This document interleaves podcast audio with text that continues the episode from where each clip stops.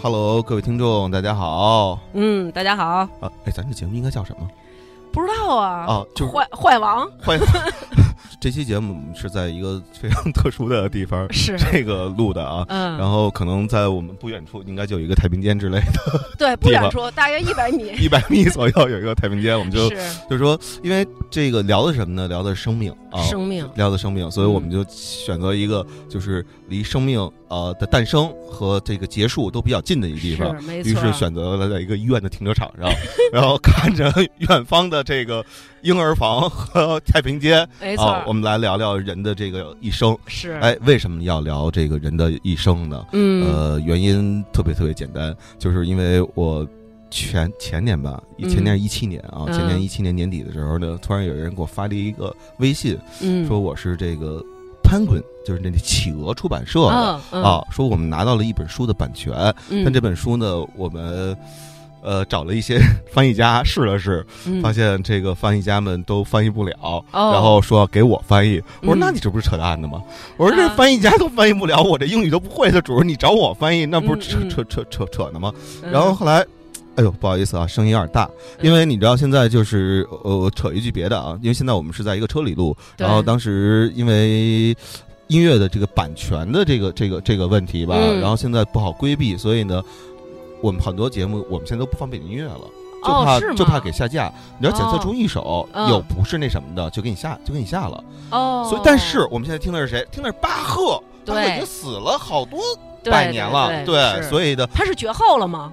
呃，应该家族没绝后，但是听说是说某个人的这个著作权呀，他只有五十年，就就是针对咱们这边啊，所以首先巴赫不可能过来告我。是。对吧？嗯，而且呢，咱们说版权的角度来讲呢，嗯，咱们虽然听的是巴赫，但是呢，一般情况那个软件检测检查不出来这到底是谁的版本哦，你知道吧？对对，版本对古典音乐特别特别不好检测，所以呢，咱们就是放古典音乐当做背景音乐，安全保险啊。是。不咱们生活太不容易了。对啊，嗯，接着说你那个对，接着说那翻译的事儿。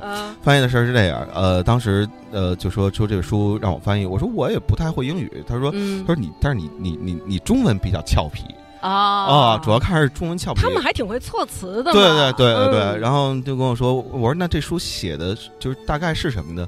他说是人呐这一生的一个故事，但是他不是按照我们常规的说啊，孩子出生，然后就是男女交配，然后呢这个就是是精子受精卵，不不是按照说今天医院的这个科学体系或者医学体系去聊的，而是按照一个呃。你说他胡说八道是可以的啊，但是这书里头有很多很多内容，我在翻的时候，我一开始也觉得我操，这大哥怎么胡说八道？比如说，咱们举个例子，双胞胎，嗯啊，说双胞胎呀，这书里是这么描写的啊。呃，为什么女的长了两条腿？就是因为怕生双胞胎，这样的话一条腿能装一孩子。对，这条腿装一个。这个从咱们就是常识来讲，的确就不太符。对对对。对，然后呢？但是我觉得，因为它是一本写给小孩看的书，嗯，在小孩的那个阶段，他是不能够理解。对。咱们就是学完生物、学完化学、学完物理之后总结出来的很多经验的，就像刚才。你给我举那个你们家孩子那例子似的，怎么跳来着？那个问那个为什么要把祖国比喻成母亲？你们家孩子怎么答的？我们家孩子答案是厉害，没毛病，真的没毛病。你说母亲是值得，就是对高高在上。对，尤其是我，就是我我我媳妇儿，就是给我生了孩子之后，我确实真的觉得啊，嗯，哎呦，就是每天都有一种那个。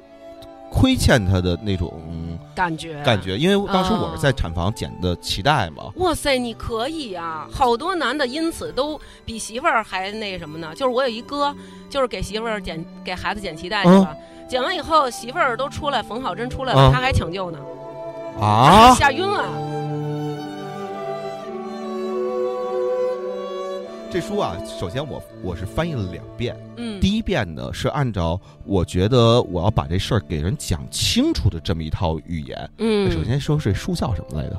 叫《怪诞人生小史》。对，为什么他能记住我记不住啊？因为这书啊原名不叫这个，叫《Stories Stories of Life》。然后呢，我当时直接就按照他这个翻译的，就是叫做《生命的故事》。嗯，然后但我估计出版社是觉得直接翻译成生命的故事，很多人就去买了嘛。买了之后发现不是这么回事儿，看不明白，对，太奇怪了啊！这比尼采可能是吧？还发散，还 还发散，对。然后我呃，他们可能就就就就就给改了，所以我我我是记不住的啊。然后这本书是是我翻译的啊，然后那个大家可以去买。我，多少钱定价？好像是六十八吧。一点都不贵，是吧？你现在平均吃任何一个能吃的不用 地沟油的，都得在差不多一百以上了啊。所以六十八省一顿饭，赢得了一次生命的这个怪诞的机会。对，重新的帮你梳理一下这个生命的流程。对，但是 我实这实话实说啊，大家也别介意啊。嗯。呃，头天的就。给我这任务的时候呢，我就是说，哎，我能翻吗？英语这么老次的，基本上等同于不会。我觉得你英语挺好的呀，不要谦虚。和英国人比起来，还是差很多的啊。为什么？报警吧！就咱俩现在坐这儿，大家不能想象，因为我们两个是在医院的停车场后边，就是那个生产的那个楼，对。然后旁边那个我们俩另外一个手边就是太平间，从这儿过来过去的护士，还有各种病人家属，他们不断的往车里看我们俩 两个人。拿着就是跟手雷似的两个东西，然后还对着手雷说话。对，两个人有说有笑的坐在车里，就是大家投来了奇怪的目光。对，说这干嘛呢？不太明白。是。对，就说中央广播电台就在隔壁吧。哎，对。对，呃，刚才说到哪儿了？你刚才说到了，就是这个书你翻译是因为你涉猎比较多，比较广泛。对，说到是那个他们头天给我，我说我。不知道我自己行不行啊？然后我可以，但是我可以愿意试试这件事儿啊。呃，他说你能明天给我答复吗？我说好。嗯。然后那天晚上我记得我两点钟睡的，其实当天晚上当天晚上就给翻完了。但是呢。我我第二天就给人答复我说我说这个什么时候交？他说一个月之后您看行不行？如果要是不行的话，呃五十天也可以。嗯嗯。然后我说呃一个月之后我给你。嗯。然后我就给他发了一个定时邮件。啊啊，就是定在一个月之后。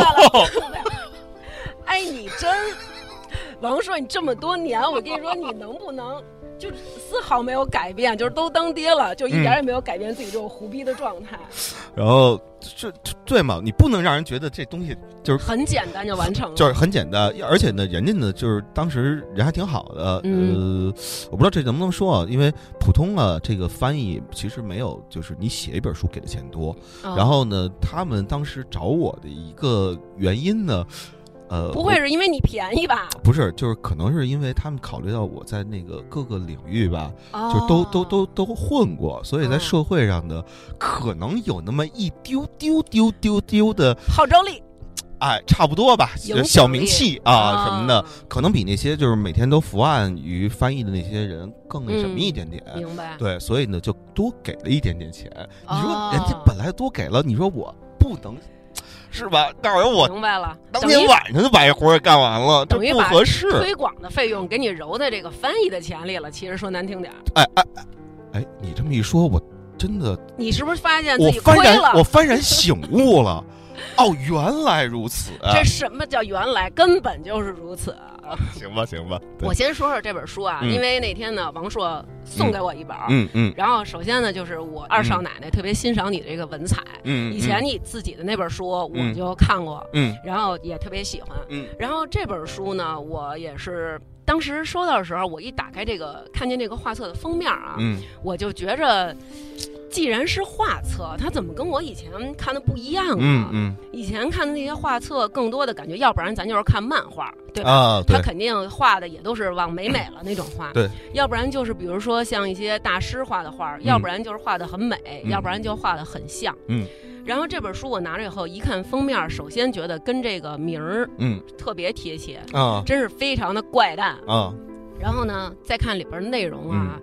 就是有一种啊，这个作者，我不知道是作者就这么写的，还是经过了你的加工翻译的啊，就是一本正经的在那儿胡说八道。哎，我觉得你形容的特别特别准确，就是真的。虽然一一本正经胡说八道这个词我们经常说啊，但是就是大部分时候我都觉得那个语境不太合适。嗯，直到翻译这本书的时候，我当时看的时候，我真的觉得这大哥是一本正经的，呃，胡说八道。对，呃，我我刚刚不是跟你说，我翻译两遍，第一遍呢嗯是我加工了一下，我把一本正经的胡说八道改成了我们人类能懂的语言，哦，你知道吧？嗯啊，然后呢，人人说，呃，人家实际上有一个教义，嗯，对，有一个校对的那个翻译，哦哦，人家说说这大哥真的是一本正经的胡 胡胡翻，然后说说这个跟很多这个原文的意思都不一样了。我说啊。是，我说你在出版上你要考虑问题，嗯，你得给人家你得让人看懂啊。你要嗯。按照原来那个作者那么翻，这书根本不可能看懂。是，对，然后所以我说我一定要把那一层的意思给翻译过来，嗯，然后人也理解，嗯然后还过来找我谈谈话，然后哦，喝了杯咖啡哦，还很认真，，对，说嗯，就最后总结就一句话啊，兄弟，不必哦，不必啊，不必想那么多嗯，就按原文翻译，因为他们这时候我才知道哦。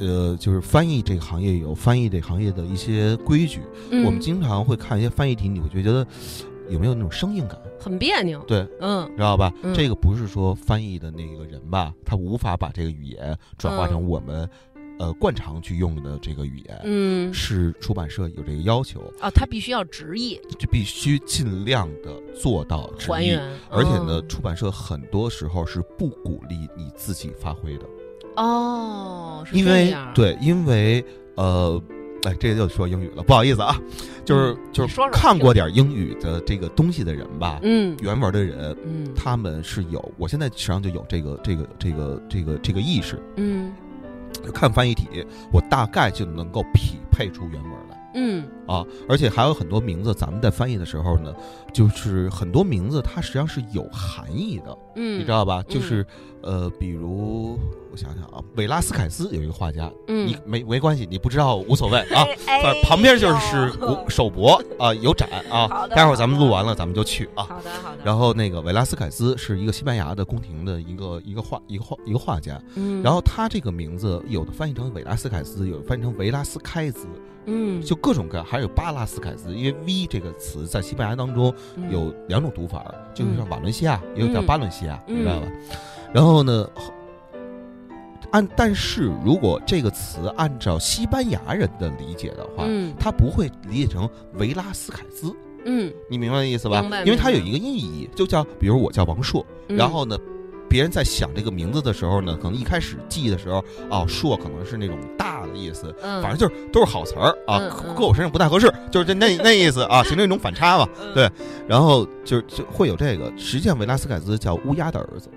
哦，对，如果按照西班牙人的这个理解，或者啊，咱们举我刚刚想到一个更好的例子，就是嗯。去年迪安到这个巴纳不是嗯，发生过一次说歧视中国的那么一个视频嘛？嘛然后第一个歧视的点就是说，中国的这小棍儿，它嗯。翻译的叫中国的小棍儿，然后加嗯我们伟大的意大利的那个面条面面条，嗯。对。然后人家就说说你骂我们中国的筷子叫小棍儿，这我觉得应该解释一下啊，在中国的语言当中，我们嗯。看筷是一个竹，一个嗯。筷就是快捷方便的一种竹子。嗯。啊，是这个意思。但是你这话没法给人家那个那个那个外国人对，对就是说给他叫叫 quickly 板布，你不能这么叫，你知道吧？？对，所以人家嗯翻译的就叫 chop，就叫做 chopstick。以 stick 是什么意思？是木棍儿的意思。嗯 chop 是什么？是剁的意思，嗯就剁就是剁剁菜那个剁。嗯，那你把那一小木棍儿剁碎了，那不就是小棍儿吗？嗯就没有任何毛病。对，是是按照人家的这个这个这个理解，这里书里头也存在大量的这种这种这种问题。嗯然后幸亏啊，我是听过点嘻哈，然后看过点看过一些跟美食什么的相关的一些书。对，然后所以做这方面对所以呢，在这里头，比如 一上来。第一个最胡说八道的就是什么呢？就是说地球是哪打哪来的，是对吧？嗯，地球打哪来的呢？就是有一个长得怪了吧唧的人，啊弄了一摊了一个就是那种那种就是蛋仔煎吧，就是那个就是那个鸡蛋的那就个鸡蛋仔。那个对对，对对鸡蛋仔，对。对，然后呢嗯，叭把那锅一掀开，其中有一球叫地球。对，是。对这个说法是什么意思呢？嗯。就是说我们的地球今天说怎么来的，实际上科学上，呃，现在没有论断。我而且我坚信，在未来可能也没法做出一个对很明确的明确的这个这个这个论断。对对，然后呢，所以呢，我们一定要告诉孩子一种方式，说这东西大概是怎么来的。这个不一定是符合科学，而且科学不是真的，科学是一种我们知道一种一种信仰，或者说一批人所信的一个理论基础的。故事，嗯，但是啊，在有那个量子物理之前，嗯，科学大部分都算错了。为什么啊？因为那个叫赫拉克里特吧，好像有一个就是过去的哲学家说一句著名的话，这话你肯定听说过，叫“人无法同一次踏入一条河流”吧？就是说你往水里踏的时候，它水实际上是在变的。是在流动的，在算物理的时候也有这问题，有一个叫时间，有一个叫速度。没错，就是当我们去算时间的时候，会忽略速度；当我们去算速度的时候，会忽略时间。嗯，所以后来有了量子物理之后，这个问题才稍微解决了一些，但是也没有解决透彻。所以今天我们为什么会有一些？呃，打个比方，这这桥盖完了塌了啊，这飞机飞完了失事了，嗯，就为什么会有？因为有一些科学造成的事故，就是因为在在最初这个计算的时候是要实际上是有是有误差的，对，所以每个人在去给孩子们解释这个世界的时候，嗯，我们都不会用一种大人的思维去解释世界，比如孩子会问我们，呃，就是我我从哪儿来，对吧？啊，对，呃，小时候我们家人反正就是说。我当时真的以认为我是国家发的，我就我妈也没跟我说过 垃圾桶什么的那些那些那些话，你知道吗？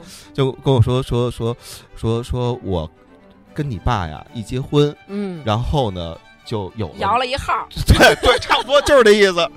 然后呢，就是然后我去趟医院，然后就有你了。哦哦，我说哦，原来是这么回事儿，就是领证儿结婚。然后呢，国家就发一个孩子，然后那什么，所以我小时候一直以为我是这么来的，直到我爸我妈有一次就是我太淘气了，然后我爸妈觉得我又不像我爸又不像我妈，他们到底像谁？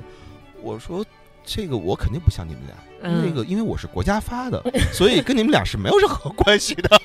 对，咱们小的时候好像那会儿比较那个闭塞，就大家其实特别避讳谈这些关于性啊这些问题。嗯，所以小的时候，比如我问我爸我妈我哪儿来的，我爸我妈就说了，说你是我们俩结婚以后就必须得强调结婚以后。其实我觉得这是为了标榜他们还是很保守的啊，就是我们结婚以前可没有乱来。哎，我们俩结婚以后，哦，我靠，暗藏玄机这话，对对对，我们俩结婚以后，我们俩上医院遛弯儿。而且在那垃圾站那儿捡的你。后来我小的时候就想，为什么要上医院边上遛弯儿去呢？还在垃圾桶捡的我。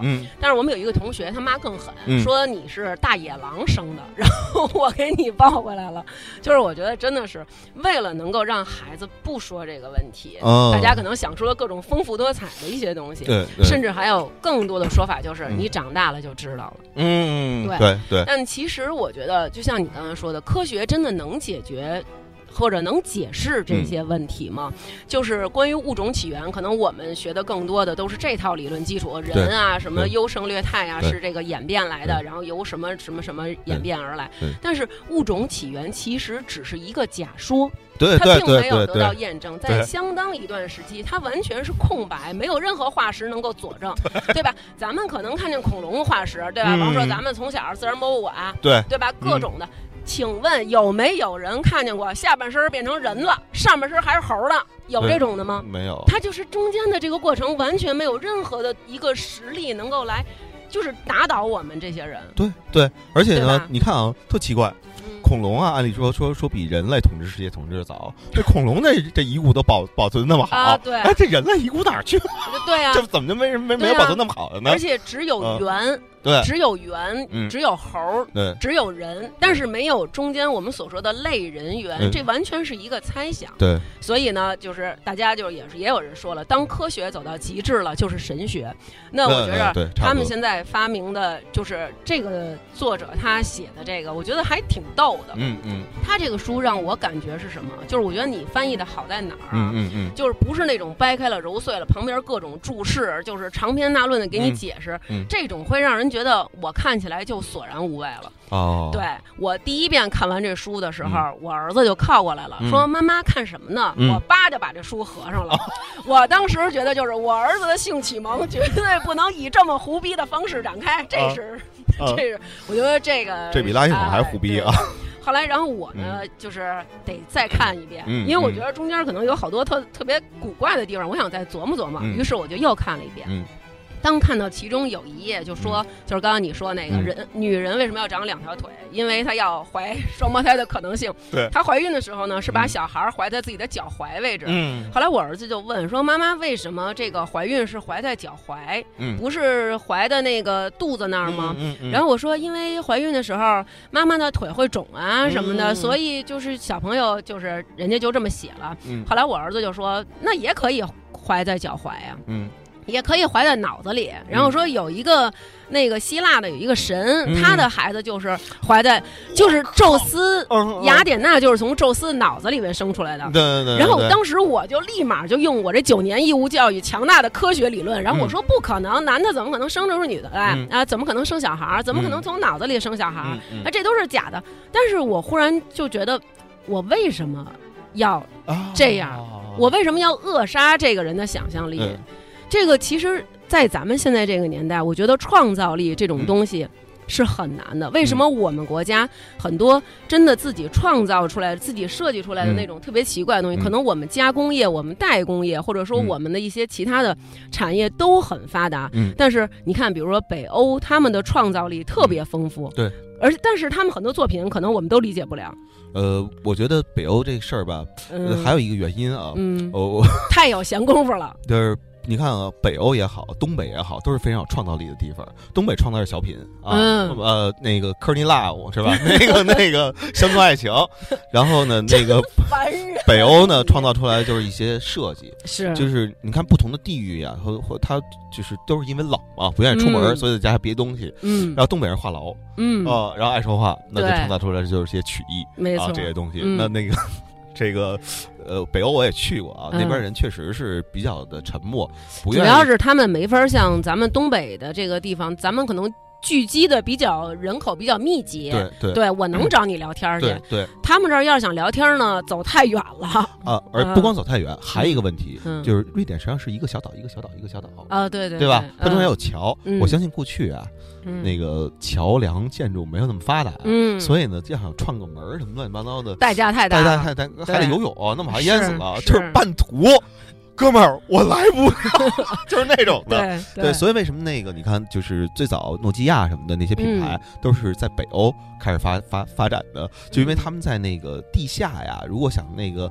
就是埋线弄电话呀，太他妈费劲了，得上河海里去埋去铺那光缆，铺铺那光缆太费劲了。所以就说，那咱们能不能用电磁感应弄点什么信号什么的，然后才有的这个这个这个无线电话什么的这个这个东西。对。所以这是我的一个想法，我觉得每一个人都可以胡思乱想呀，胡思乱想，这是一种非常伟大的能力。我们不能把所有人的想法全都把它统一归成一条路，就是这件事儿，你只能这么想。对，就是说这个世界并不是一个非黑即白的世界，中间还有很多东西。还那你刚才还就是你说你们家孩子那个呃，就是为什么把祖国比作母亲？嗯，然后。然后你说你跟我们家孩子生气，因为你们家孩子说写的是 是厉害呀，是气得我这胸里的硬块儿，好家伙！但是你知道，我现在觉得吧，这个你说这个问题有一个正确答案吗？哎，问题就在这儿。我我我不觉得这样的问题有一个正确答案。嗯，如果你跟我说一加一，我写等于三，你可以上一嘴巴子，说那个郝兆庚已经验证一加一就是等于二，是可以，这没问题啊。但是我觉得这事儿确实是他没有一个答案。你想怎么说怎么说，只要别。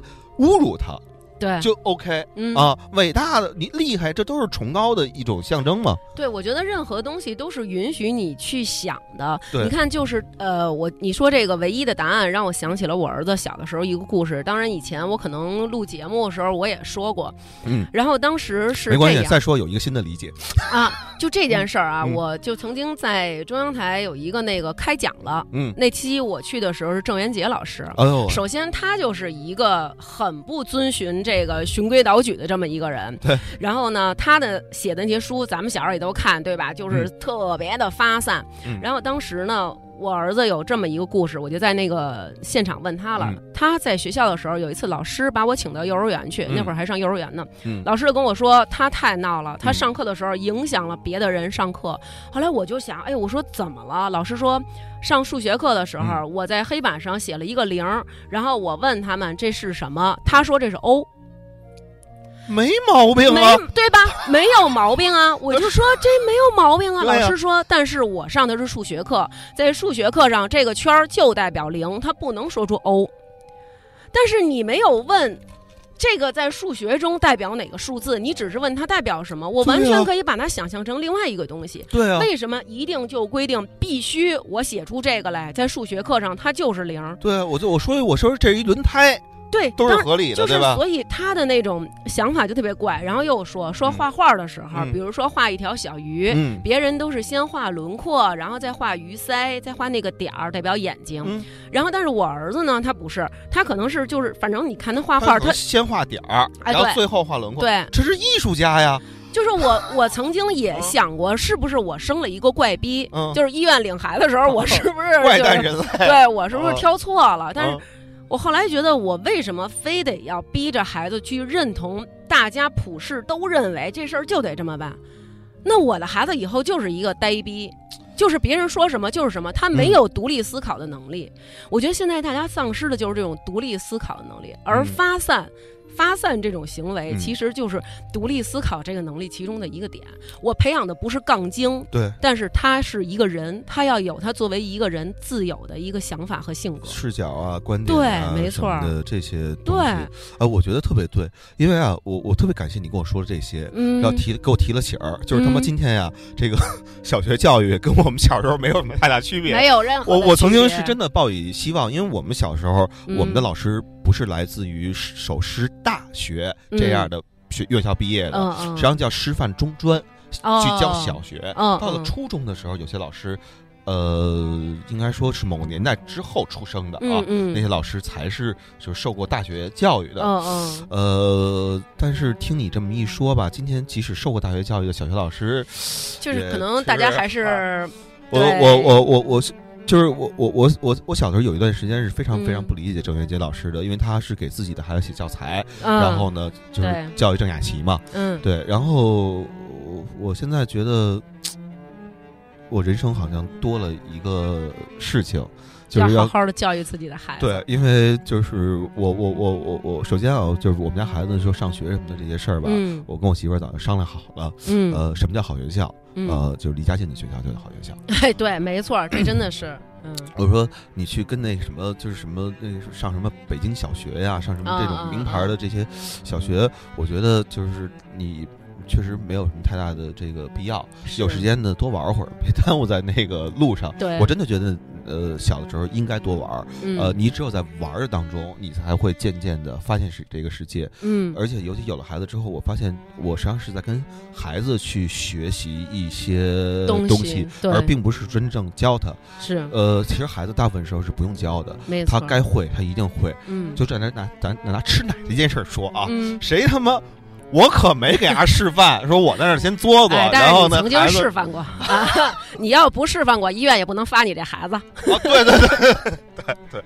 然后，因为我我媳妇下奶的时候呢，就是当时就是下的没有那么那么轻松，对，没有那么轻松。然后呢，孩子一开始作的时候呢，就是等于生出来几个小时都得嘬奶嘛。对对对。然后我还跟大夫说呢，我说要不然我给帮着给给给给做出来，我我会做呀，我他妈太作了我。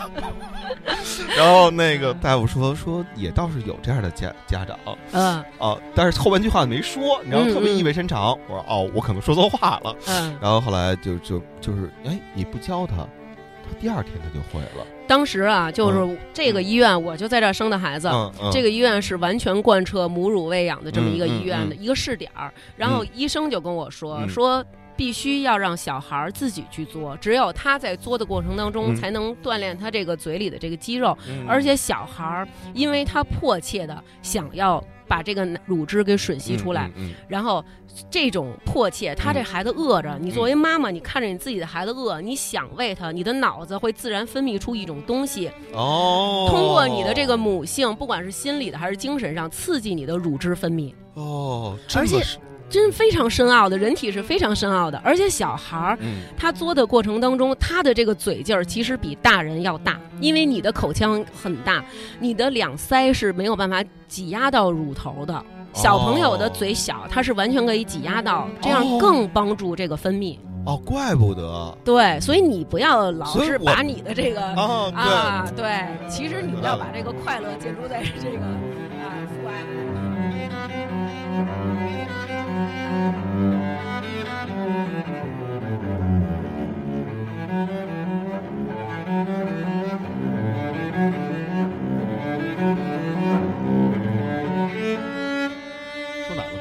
这个是其中我特别喜欢的几个，我给几页我给截图了。嗯，其中有一页叫“喂奶的时光”，喂奶的时光是爸爸与宝宝一种很自然的连接方式。然后是一个男性，他长着。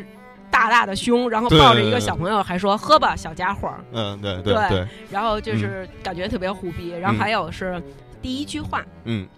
然后妈妈端着一个碗问那小孩说：“你能叫妈妈吗？”然后小孩说：“能吧。” 而且非常胡逼的是，婴儿八天大的时候就会说第一句话了。等到他们十周大的时候，基本上可以和大人说的一样好了。嗯。然后当时我儿子就问我说：“妈妈，我是多大会说的话？”我说：“他其实没有，他挺早的。他五个月的时候，他就能发出嗯嗯那种的声音。但是我觉得这里边说的能说话，是他能跟你交流，而这种交流不仅仅局限于语言。嗯。他在很小的时候，他用眼神，他用他的表情，其实就已经告诉你妈妈我需要什么。”特别对，对不对？特别对。你作为母亲，你发现了吗？就是，比如说啊，呃，母亲，我我作为母亲，哎，我发现了，对，就是你这孩子只要一哭，你就能判断出来他是要干嘛。对吧？然后还有一些人，比如说一些老年人，他们得了老年痴呆，甚至于他们失语了，他们语言表达能力没有那么强的时候，他的家人就能听懂他要说什么。哎，我们家这老人要上厕所，我们家老人干嘛？所以人和人的沟通。其实不一定非得要说出那句话。对对对，我这个英语不会的时候，我去外国也没也没死在这 对，也也没吃过什么亏。主要就因为靠靠比划嘛。对。对，就是人这比划啊，彼此都是 OK 的。是。啊，所以你看那个，我就说刚才你说的这个这个这这这个，我我有特别特别深的一个感触，就是孩子基本上差不多，他写的五天是吗？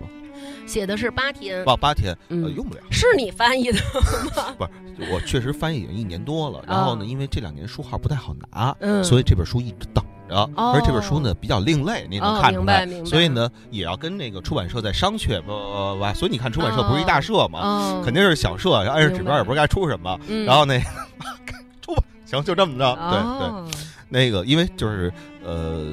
其实原来我也不知道啊，原来我有时候会说说，操，这是这翻译翻译真傻逼，然后那什么什么的。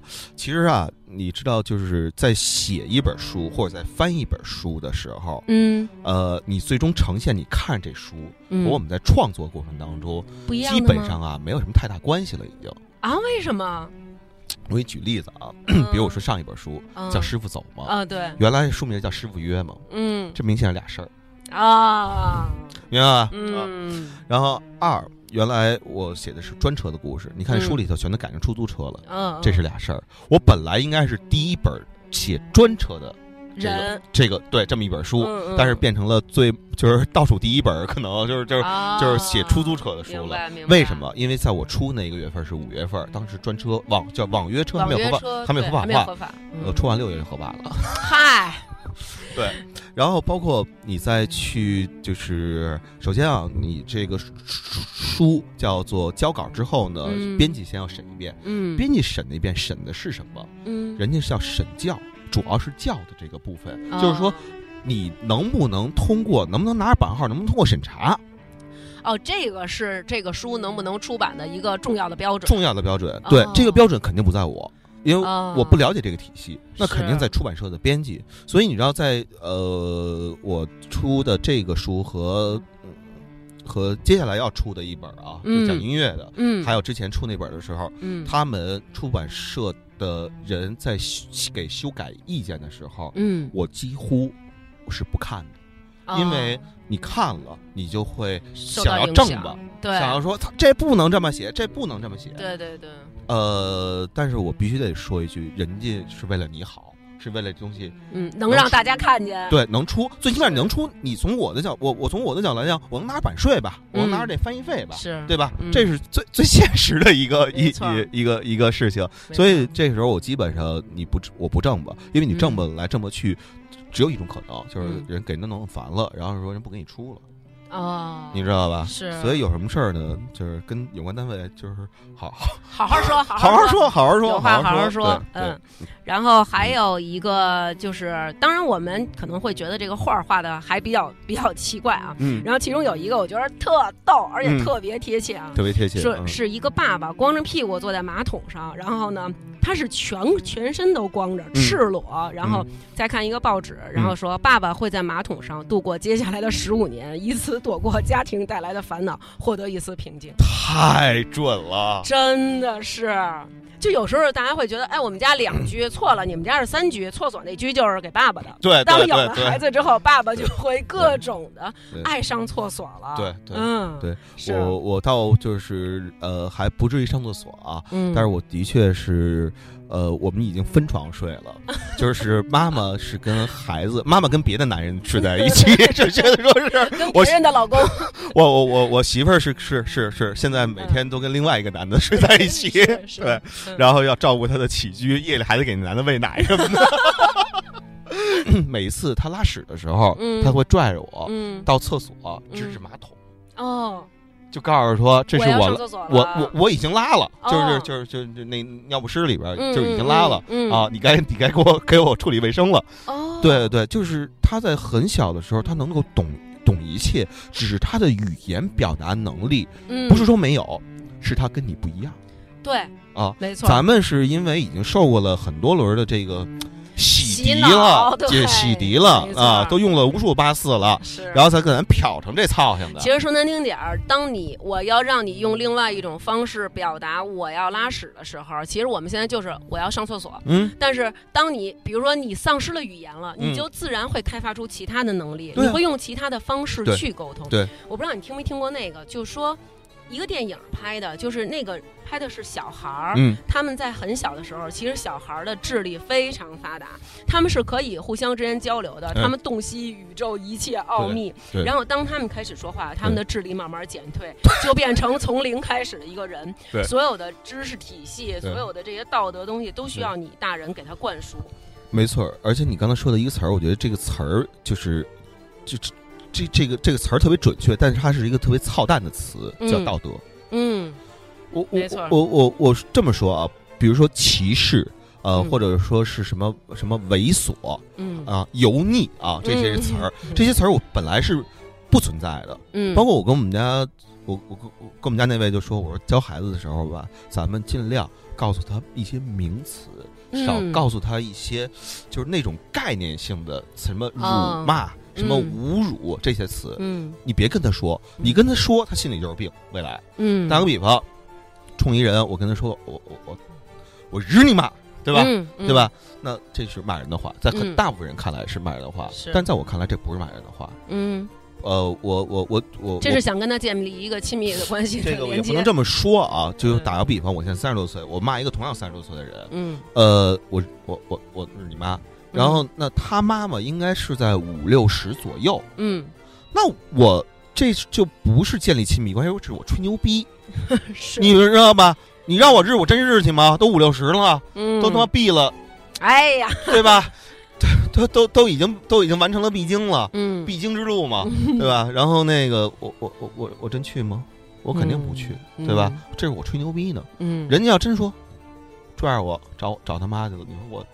很下不来台，对吧？是，主要所以尴尬了。对，所以但是大部分人把这话是当做一种侮辱，但是你心里头如果把它当做侮辱，你就会生气，你就会跟他急，说我日你妈，就是你丫再说一遍，就会有这样的话。但是呢，如果你心里头没有这个，你真的好好分析一下这句话的时候，就是说大哥您吹什么牛逼啊？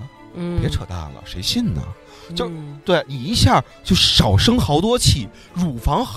少了好多肿块儿，你 对，其实这个很多东西都是概念性的。你像当我们就像你刚刚说的歧视，或者说一些分别吧，嗯我们比如说提到某一些国家的时候，我们可能就说他们是鬼子，嗯，这个地儿是毛子，嗯，然后比如说甚至于我们可能。不要扩大到国家这么大的范畴，就在国内可能也说啊，他们是南蛮子，或者北南方人可能觉得啊，他们是北方的野蛮人。就比如说打个你比方，你你住前门外，说呀南城的。啊，对，就是我们就甚至于都是北京的啊，他是南城的啊，我们家东城的啊，我们家北城的。啊，我们这块都是知识分子，所有的这些都被固有的一个概念化了。对对，你家搁宇宙里都是一颗。都是一粒尘埃。哎，对，所以我就是觉得，为什么我们一定要就是用这种固化的东西去影响一代新的人？对，也许他们没有这些固化的东西，他们世界可以更美好。对对对，所以这书的，我觉得他的说，他如果它存在什么意义的话，我觉得就是这个意义，让你建立了一个全新的认识世界的观念。这个观念会和你未来受到教育的时候的一些观念非常非常非常不一样。会有冲突，对，但是我这么说啊，现实已经这么残酷了，我们为什么从小去教育别人，就就告诉孩子这世界怎么来的时候，还是要用同样残酷的这个方式？我们完全可以换一种解释，用一种更加直观。就像你刚才说的，因为我不是女的，我可能体会不到说生孩子的时候、怀孕的时候腿会肿，但是你你跟我说完这个之后，我会更加的就是。明白哦，这书里当时为什么把这个说在脚踝这块儿那个会怀孕什么的，这个这个，包括我在这翻译这书的时候，那一年我正好三十二岁，然后这里边提到了一个说三十二岁的男的会变成一只小猫咪，然后呢每天就是 就依偎在这个 求人家葫芦什么的，对对求人葫芦。我那年的时候，我我我当时就是这个感触极为极为的深，再加上那一年我好像。偶尔接点活儿，然后呢，也没有一个特别稳定的一个收入，嗯，对，再加上三十多了啊，就那种感觉，明白明白。对，然后就觉得而立了，滋儿怎么还没长大？就是还没立起来呢，就那种那那那种感觉，就那一年真的是最慌。而且呢，后来我 那段时间我就。会跟我一些朋友出来聊聊天什么的，嗯，然后他们也会分享他们的经验，嗯，像五三会跟我分享，还有李潇什么的这些朋友都跟我分享，然后他们最后也发现都是在三十二，因为他们都比我大啊，嗯，都是在三十二岁那一年，嗯是觉得活得特别特别慌的一年一年，所以我我说这书说的太准了，嗯，它实际上是另另外一套世界观念，然后帮我们解释了。哦，我们人会遇到什么？包括他说，人到了四十岁还是五十岁之后，嗯，然后说每天就长生长在一个叫健身房的地方，呃，对，对，然后每天如何如何如何如何如何的，他就把人的一辈子的生命轨迹会怎么样，会怎么样，会怎么样，都写特别特别清楚。二十多岁的时候，我自己觉得我他妈也狂着呢，嗯，对，就觉得三三十多岁的人老呀的，操，就你还懂个蛋呀，就是那种感觉，你知道吗？然后，但是。当我到三十多岁的，我不说我对二十多岁的人的看法了，肯定也跟 是一样的啊，是一样的。而且我能证明这个这个事儿，确实是，就是很多东西，他们确实是 常识性的东西，确实是不知道的。嗯，但是在那个年代年纪，不知道是对的。啊，对，对，我觉得你让这些年纪知道三十多岁人所心里所想的什么，我操，好累啊，太可怕了，你活得太累了，我你太有城府了，你是不是得去城府路东考上？讨厌，有城府，对吧？您是不是以后只能去地质大学什么的、北语什么的这些地儿上学去了，对吧？学考古专业，对，学考古专业去了，就要不然你对吧？实在对不住你心中的城城府。其实我觉得你说这个真的挺对的，以前我没有这种感觉，当时有。呃，比我大的姐姐跟我说，她说你过了三十以后，你会发现，你这一年一年过生日特别快，你好像刚过完三十一，你就过三十二生日。我当时觉得，操操，怎么可能呢？嗯，对啊，我在我十八岁的时候，我觉得我自己就天山童姥，我好像再也不会过十九岁生日。嗯嗯，这一年好久啊。嗯，但是真的过了三十以后，一年一年一年，就觉得特别快。嗯，然后我觉得真的是在三十多岁了，你才能够明白。明白了，真的明白了好多的事儿，包括你的家庭的负担可能会重，你的孩子，你家里的老人，甚至于自己身体的变化。嗯，比如说我们的新陈代谢可能已经很慢了，我们在逐渐的胖，可是我们怎么少吃也没有办法减下去。对对对。更重要的是，所有这些外界的这些客观的因素，导致了你心理产生了一个变化。对。现在我觉得到我们这岁数的人，反而会反思：哎，我年轻的时候，如果我多学一点儿。我多努力一点儿，也许我现在的人生会更不同。我可以为我的家人提供更好的一个生活。所有的这些外在的压力，就把你逼向了内心的一个思考。而这种痛苦，往往我们只能寻求一个，想要这么一个。感觉吧，就是我又变成一个小猫咪，我变成一个小孩儿，有一个地儿能让我不去想这些，就是有人撸我，嗯，让我觉得很踏实、很放心、很自在。嗯，但是现在不论是对外还是自己对内，都是一个生活的一个巨大的压力，一个考验。对，所以可能我们就更想变成这么一个小猫咪的状态。对对对对对，我不知道等到四十多岁，我们会不会像书里写的是那样？但是从我现在看，我爸说老年人就是。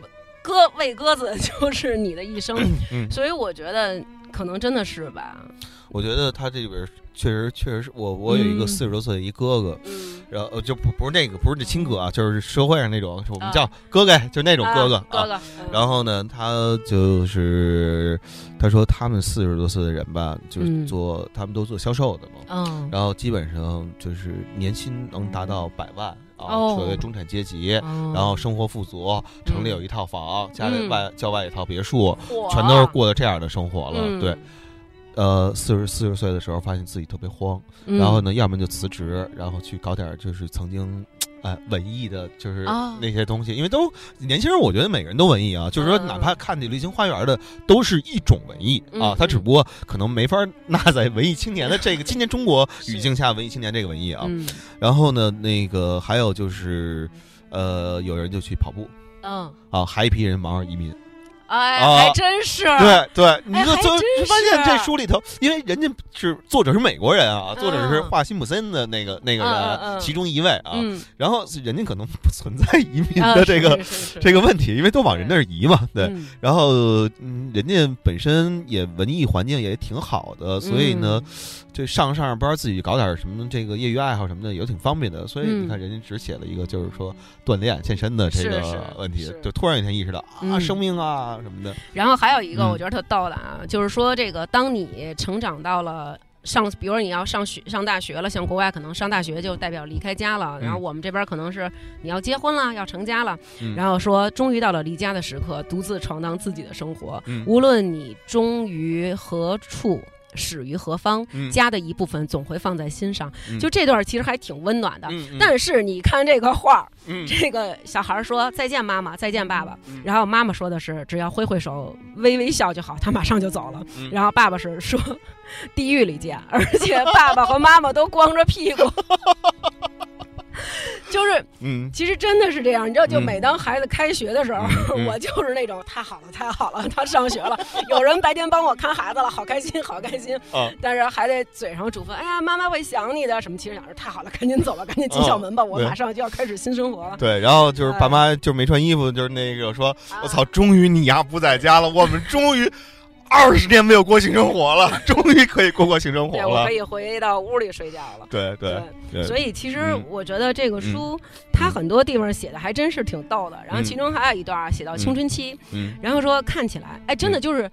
我一直看的时候，我就觉得胡逼的太胡逼了，这太胡逼了。嗯。但是看到青春期的时候，我还很认真的在看，因为我儿子要青春期了嘛。嗯。然后说，呃，看起来时髦是青少年时期的重要组成部分。嗯。如果你看起来不时髦，那么你看起来就会像个白痴。嗯。如果你看起来像个白痴，你的手机就不会接到任何的信息。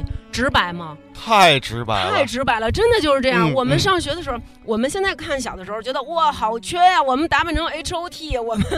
打扮的特别怪异，头发帘挡眼睛，然后穿肥大的裤子，现在看起来好土啊！但是在当时，如果你不这样的话，就可能你不会是班里边，你你都不好意思上课去，你知道吗？对，就是你不会是班里边那种比较 fashion 的那种，就不会有人觉得哎，跟你在一起好酷啊！然后我要就是跟你。当好朋友，或者觉得我跟你玩是一件很牛逼的事儿，嗯，你就要去当别人的小跟班儿，对对，是吧？对，就是这么，就是这么一回事儿吗？你不好好穿，你不好好打扮，女生就不会异性叫异性就不会给你这个发微发微信，就没人就没人搭理你，就像动物嘛。对，我记得当时高中的时候特别明显，高中的时候我们班里头，呃，当然我肯定是随着 就是社会的大溜儿，买买匡威啊什么的那些那些东西，然后那个我们班有一同学。当时他穿的叫京字牌球鞋，我知道那个，你有有印象吧？有印象，有印象。那个多少钱一双啊？他是买的一批发价，因为他每次一买就买好几十双，嗯然后呢，差不多好像是十五块钱一双，嗯啊。然后他有一天就跟我比，嗯，说你看你这鞋多少钱？那时候匡威高腰高帮那我记得是卖一一百九十八，嗯，对我说一百九十八，嗯，你看你这不如我。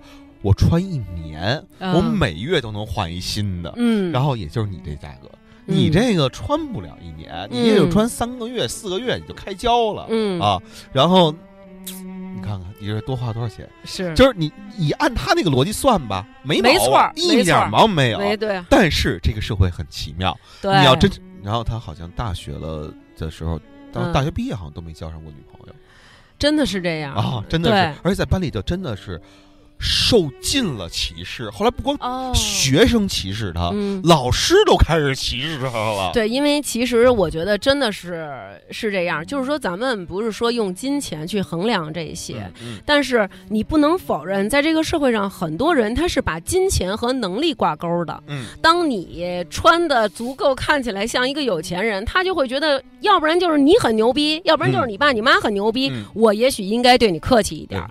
尤其是小朋友，他们之间其实是非常残酷的。他不像咱们，咱们可能还会觉得，哦，你穿一金字牌，你很文艺啊，你很各色呀，你很复古啊。小朋友就是觉得你穷啊，对啊，对，你看我穿耐克，对吧？你很穷，就是这样的感觉。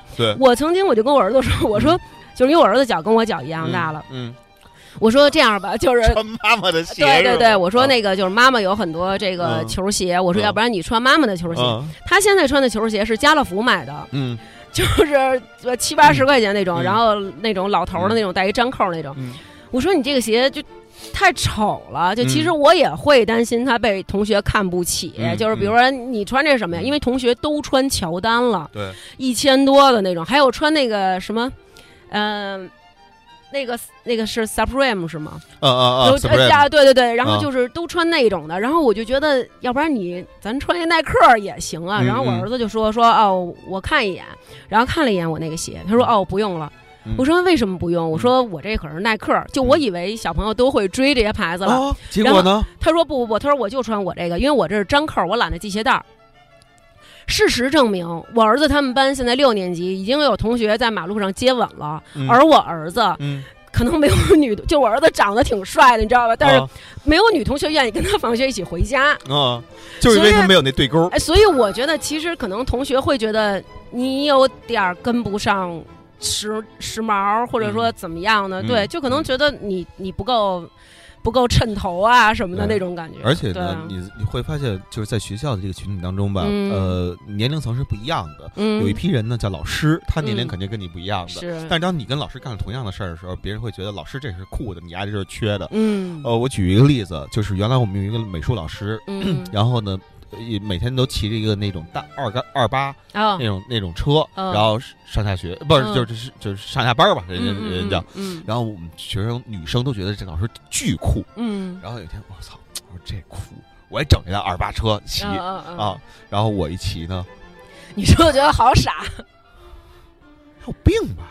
就那种感觉，就那会儿必须你得骑山地车，对对，必须得山地，对对，就得就得那样。而且呢，你很多时候吧，你不能坐过了。我记得当时我骑辆，我本来骑这辆高赛了，嗯嗯，对，还挺帅的。然后呢，就是到学校门口的时候，一定要捏呃后闸。然后这样能甩一下，你知道吗？我说你，我没想到，其实你在我心里一直挺酷的，你知道吗？啊啊，没有。我真在我心里你真的挺酷的，就是我觉得首先你特别有想法，就是你不是那种随大溜，你说什么我说什么，我觉得你是一个有想法的人。青春期的时候竟然也这样。对，都一样，我觉得都都都一样。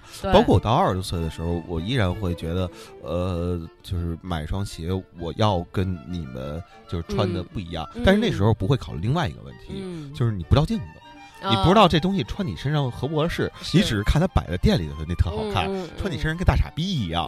对，到了。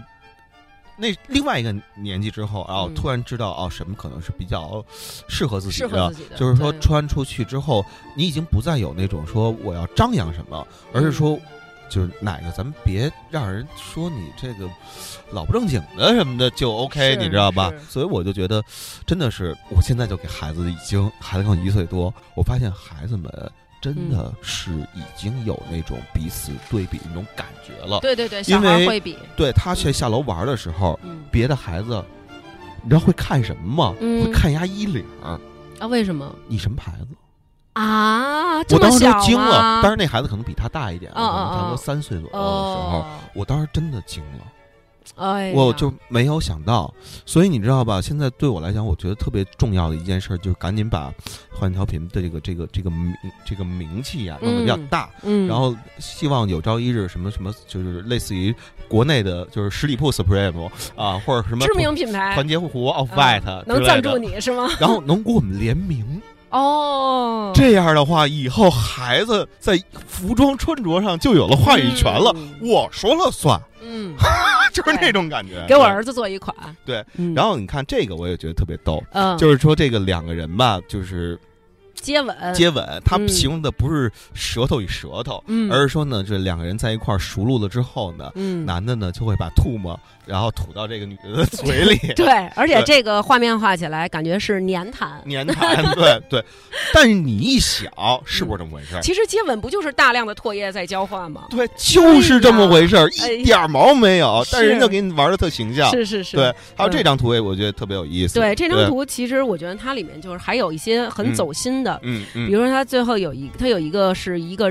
呃，人然后再上一个台阶，这个台阶写的是，呃，我们可以攀爬每一个台阶，嗯，然后感觉好像我们永远不会成功，嗯，但只要我们一直坚持，终将会发现价值所在，我保证。嗯，其实我觉得这还是很正能量的，嗯嗯，就真的不是说就是完全胡逼，让你觉得一点都没有道理。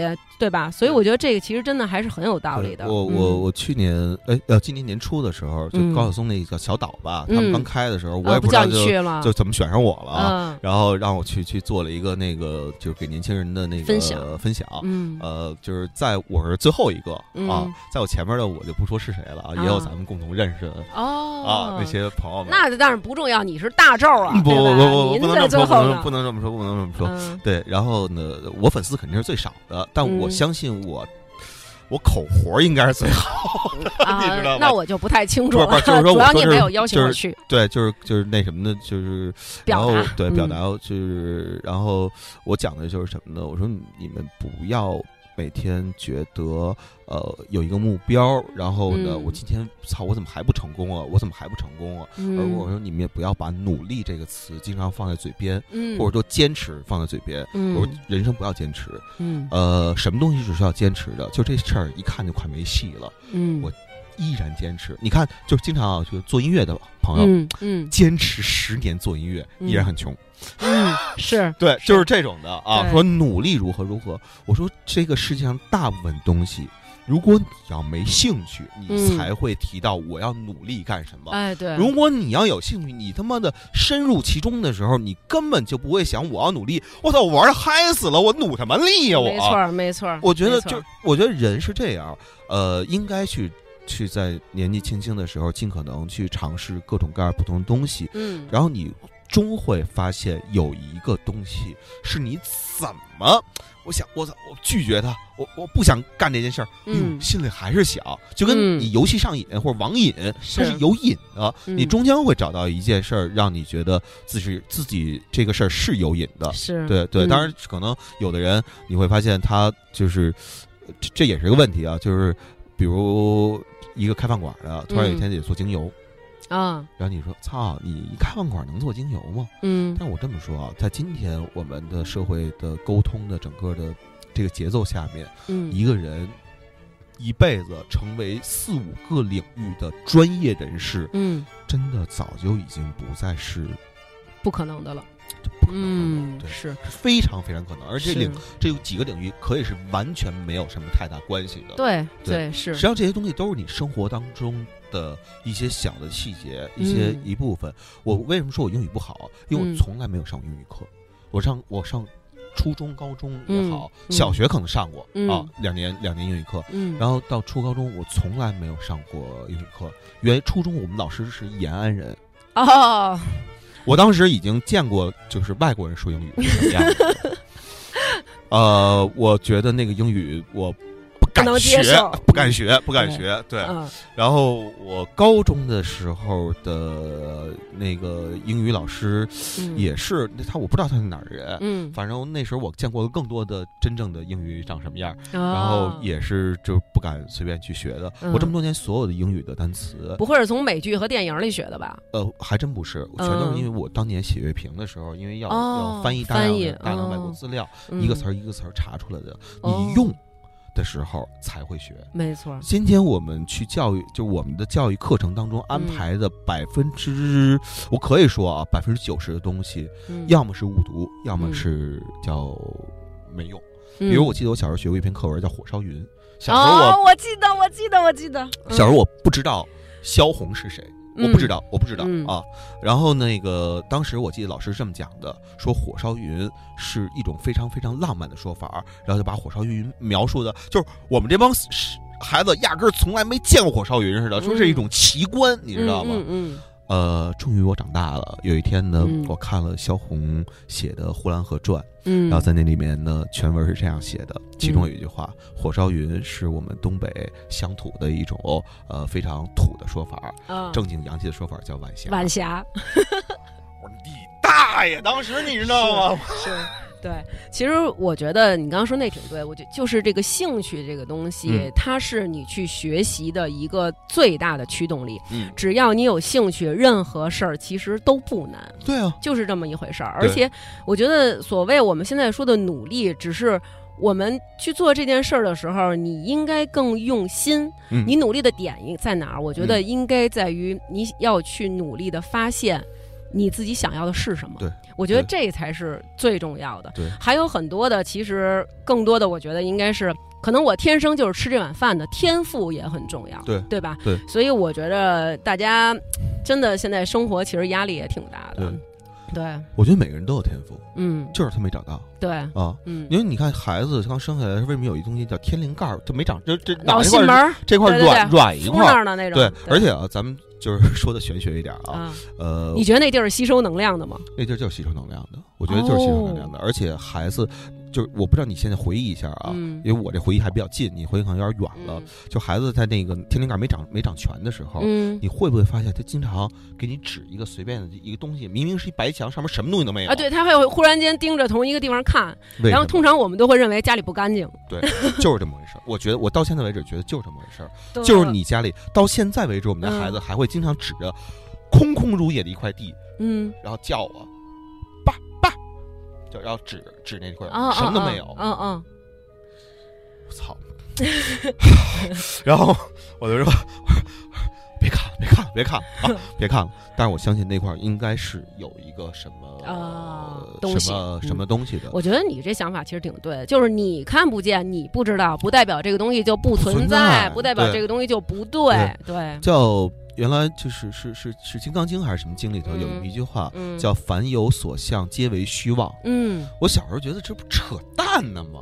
啊，然后呢，然后呢，现现如今我觉得啊，这个说法真的是。没错，呃，没错，就就还回到这本书啊，这这节目时间也差不多了，再再总结一下，好，这本书当中很多东西在你看来实际上是虚妄的，嗯。啊，是假的，根本就不存在的，嗯，但是你就以为你能看到的那都是真实的吗？嗯，我觉得不见得啊。对，你能看到的只是你能看到的。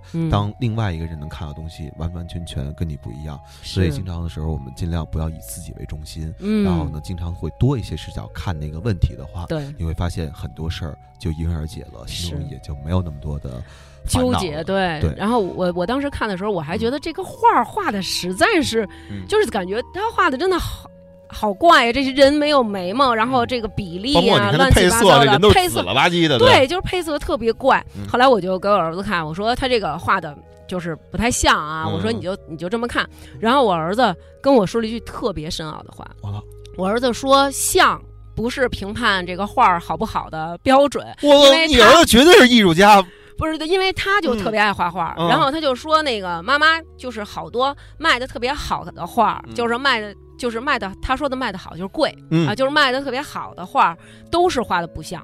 他说那些特别像的，其实有时候卖的也不好。说有一个什么片儿，就拍的是好多人去，就是中国好像有这么一个地方，然后他们就是一直去模仿一些国外的画家。呃，深圳大芬村。啊，对对对，就是说他们都画的很像这个画家，但是这个画家这画画的也根本就不像一个什么。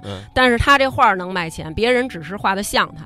对。他说这个不是画像，他说我觉得这个挺好玩的呀。嗯。然后我就觉得。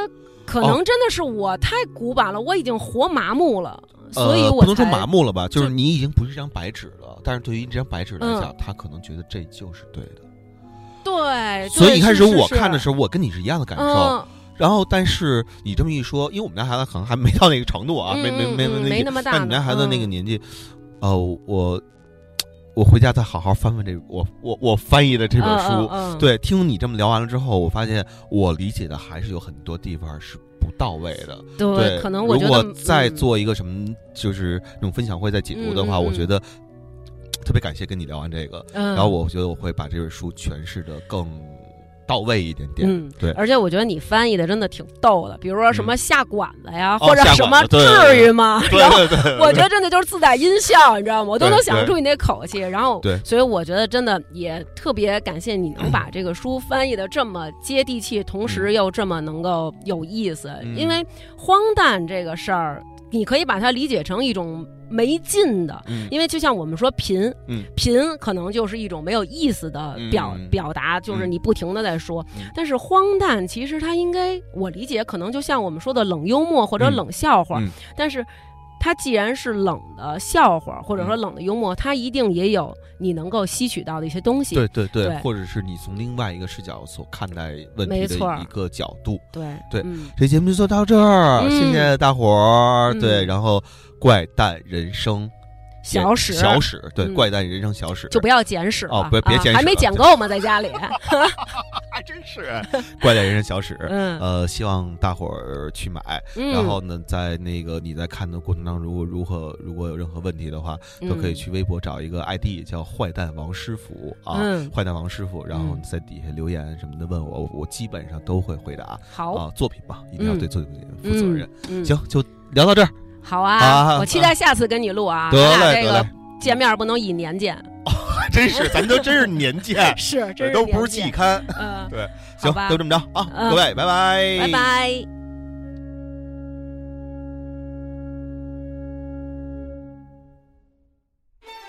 Good afternoon, everybody！到了念打赏名单的时候啦，感谢这些朋友在微店发发大王哈哈哈为我们进行了打赏。最爱彭艾迪，解决小四，豆豆大爱大王张翔宇，大王乳腺不好，少吃激素含量高的食物。董路就是大萌萌，意大利怎么这么多主食？L 爱发发，我看你还念我真名吧。特特妈，晶晶，得体乐，有唱诗人刘蛋蛋，发烧的猫老师李静，董之昂。呦呦呦！哪天讲讲我们大内蒙妮妮爸爸、美人音姐姐、卢京奇、露露的凡仔最帅气，大鹏鹏不会滑雪的摄影师不是好奶爸？Z Z Z！刚才这位听众可好久没有打赏啦。朱维娜、福多多、福超多、长脚的狮子王大锤、张冰、木然饺子、杨元、大大王义务宣传员李航航、王翔、浮云依旧、周牛拜拜、十三号的小猫 Color、末日根、林楚凡、二百零就是公鸭嗓。有小丹、Johnny、露露、林珊、芳芳、理智最理智、南哥快好熊、每日开车必听节目的小明明、艾玛，饿得快，哈哈哈！ZYY，这波什么水平？赵冬雨，大王是我干妈，冯成一可乖，Sako，郭清波，大王哥哥死忠粉，哈哈哈！最爱大王小芊芊，发发大王背后的女人，艾丽亚，野三儿，张和迪。祝我乖乖生日快乐，年年十八。王小小、王子民、刘丽、丑道道和臭壮壮是同道中人。黑夜宁、sexy small monkey、咻咻咻。刘波瑞、雷田晴、小雨同学、天气晴。柴犬老七爱吃主食，地院雪糕。王胡闹、老猫、福先生、后场村首富霍富贵。我是果子拉拉。赵家鹏、Sam 是小虎。依依、罗丹、大王哥哥、小野爱你。玛丽、范范、张小帆、曲东明、饼干、张天晓、陈晓。驴满地，徐明明，花卷，十二哥呀，没有抢到首单的梁宇，借情人，秋裤，王子，三爷，阿怪，听力给大王一个断水的么么哒，S H M I L Y，永远支持大王哥哥的刘小帅，小轩轩，刘杰，天然卷面，这个是谁来着？边宇畅，王夕阳，薛彦策，其实我比大王哥哥大一岁，晶晶，大王的贴身小护士，冯成基，大大卷，爱外快跑，王超，老猫。素瑞减肥一定成功的李文静、童强、边宇依依、非洲旅行那期能分享歌单吗？Timmy 匆匆、刘博瑞、赵子涵、郭子峰、吕阳、大王加油、赵英雄、吴焕婷、大豆豆油、皮皮鱼、吴俏、Rock Rose、黄谷清、乖乖我在这里、马小师傅、好想回家的小陈、海东路万能吉老师、舒先生、Young。许若雅、梨花白层、赵殿红、施天瑶、最爱彭艾迪、大哥的小可爱、仙女大雨豆、冯凯凯，大家的名字都这么炫酷，我傻不拉几来一本名：殷秀杰、魏磊、没渣的甘蔗男、黑羽哥。以上就是为我们进行打赏的各位，非常感谢大家的打赏，么么哒。